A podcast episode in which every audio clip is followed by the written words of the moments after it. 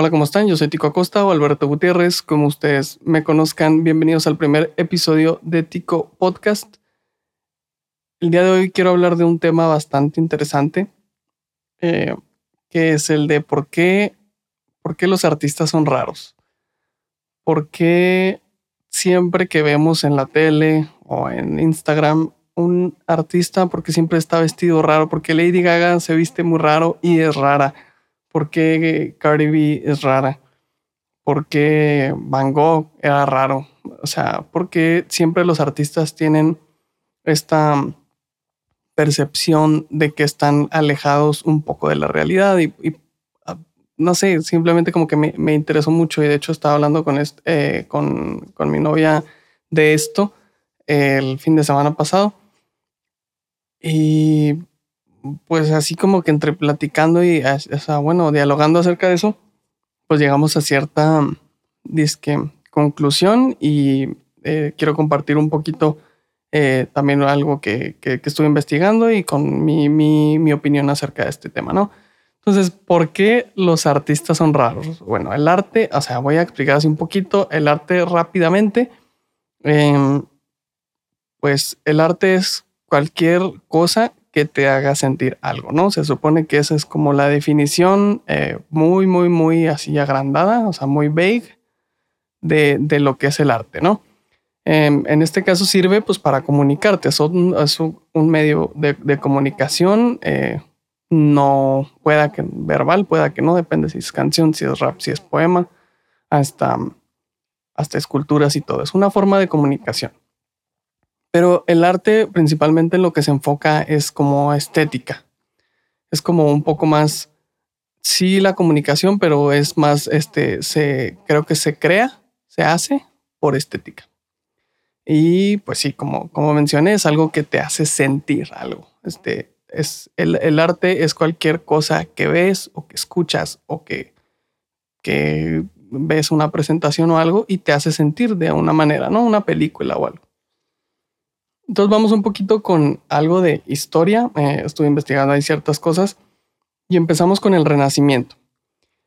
En, el Renacimiento se tenía esta percepción de que los artistas eran eh, acuérdense, en Renacimiento nos vamos a las tortugas ninja, ¿no? Miguel Ángel, Rafael, eh, Leonardo. Entonces,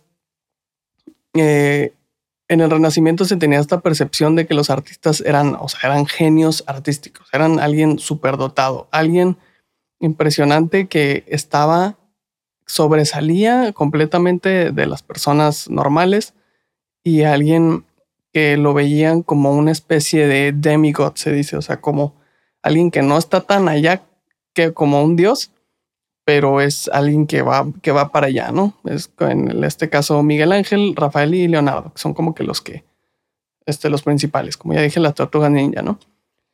Después nos vamos al renacimiento, que digo al romanticismo, perdón. Entonces, en el romanticismo, como pues muchos, si es que llevaron algún tipo de historia, pues saben, ¿no? El romanticismo, la palabra en sí romántico es algo exagerado, es algo sensible, es algo que ya saben. Entonces, en el romanticismo los artistas eran considerados sufridores, sensibles, exagerados, ¿no?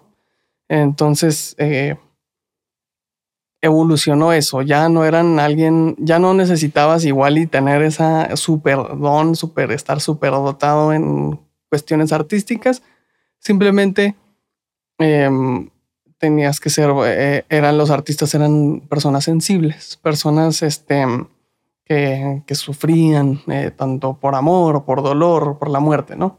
Este, ya era un poco más de expresión. Después nos vamos al impresionismo, que es donde, eh, según lo que estuve leyendo, es donde nace un poco todo, que es de la figura de Van Gogh, de Vincent Van Gogh, del este, famoso pintor. Em, según él, o sea, bueno, no según él, ¿verdad? Pero este, según desde, desde su figura, desde que está él eh, presente en el impresionismo, es necesario eh, sufrir para ser un artista.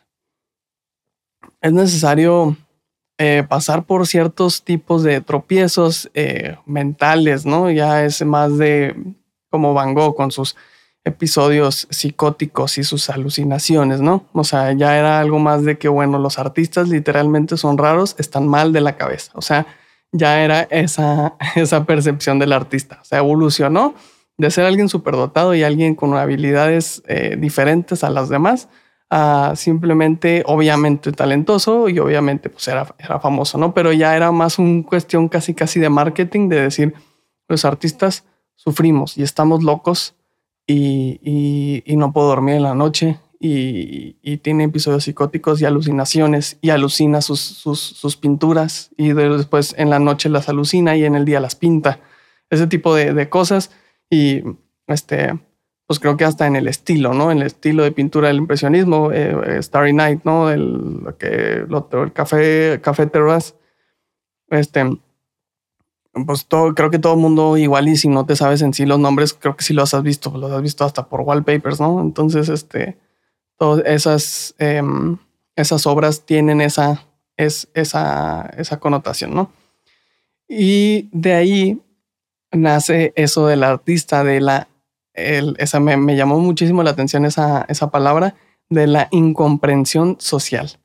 Eso se me hace key, eso se me hace clave en, en este tema que es la incomprensión social del artista.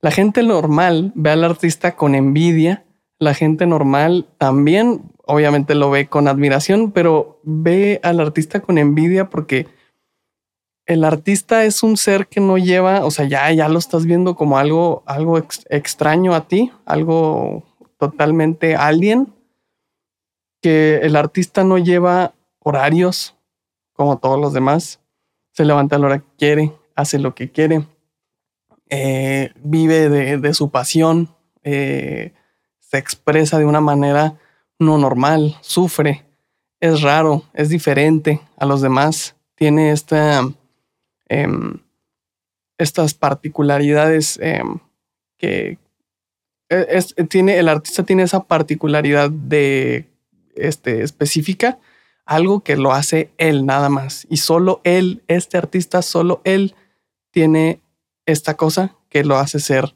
un artista, ¿no? Entonces, en este caso, pues Andy Warhol, ¿no? O alguien que se viste muy raro, o sea, no sé, que, hasta Kanye West, este, que, es raro en sí.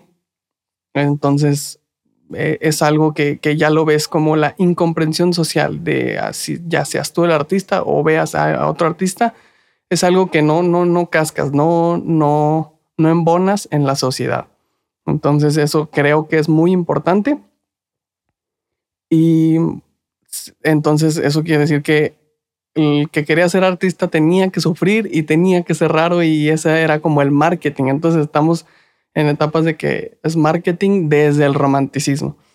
Entonces, a la conclusión o a lo que estuvimos platicando eh, yo con mi novia, este, es que la respuesta por qué los artistas son raros es simplemente según mi opinión, porque los artistas en realidad no son raros, sino que no siguen los patrones que la sociedad quiere que seas o que indica, ¿no? Entonces, los artistas en realidad no son raros, simplemente se expresan y son lo que ellos creen y hacen lo que ellos quieren hacer y, los, y lo que les parece correcto, ya sea eh, artísticamente o moralmente o hasta de vestimenta. Y las personas normales, las personas eh, de una sociedad, pues eh, simplemente siguen los patrones de, bueno, pues este, pues hay que pues, tener un trabajo y casarse y tener hijos y morir, ¿no?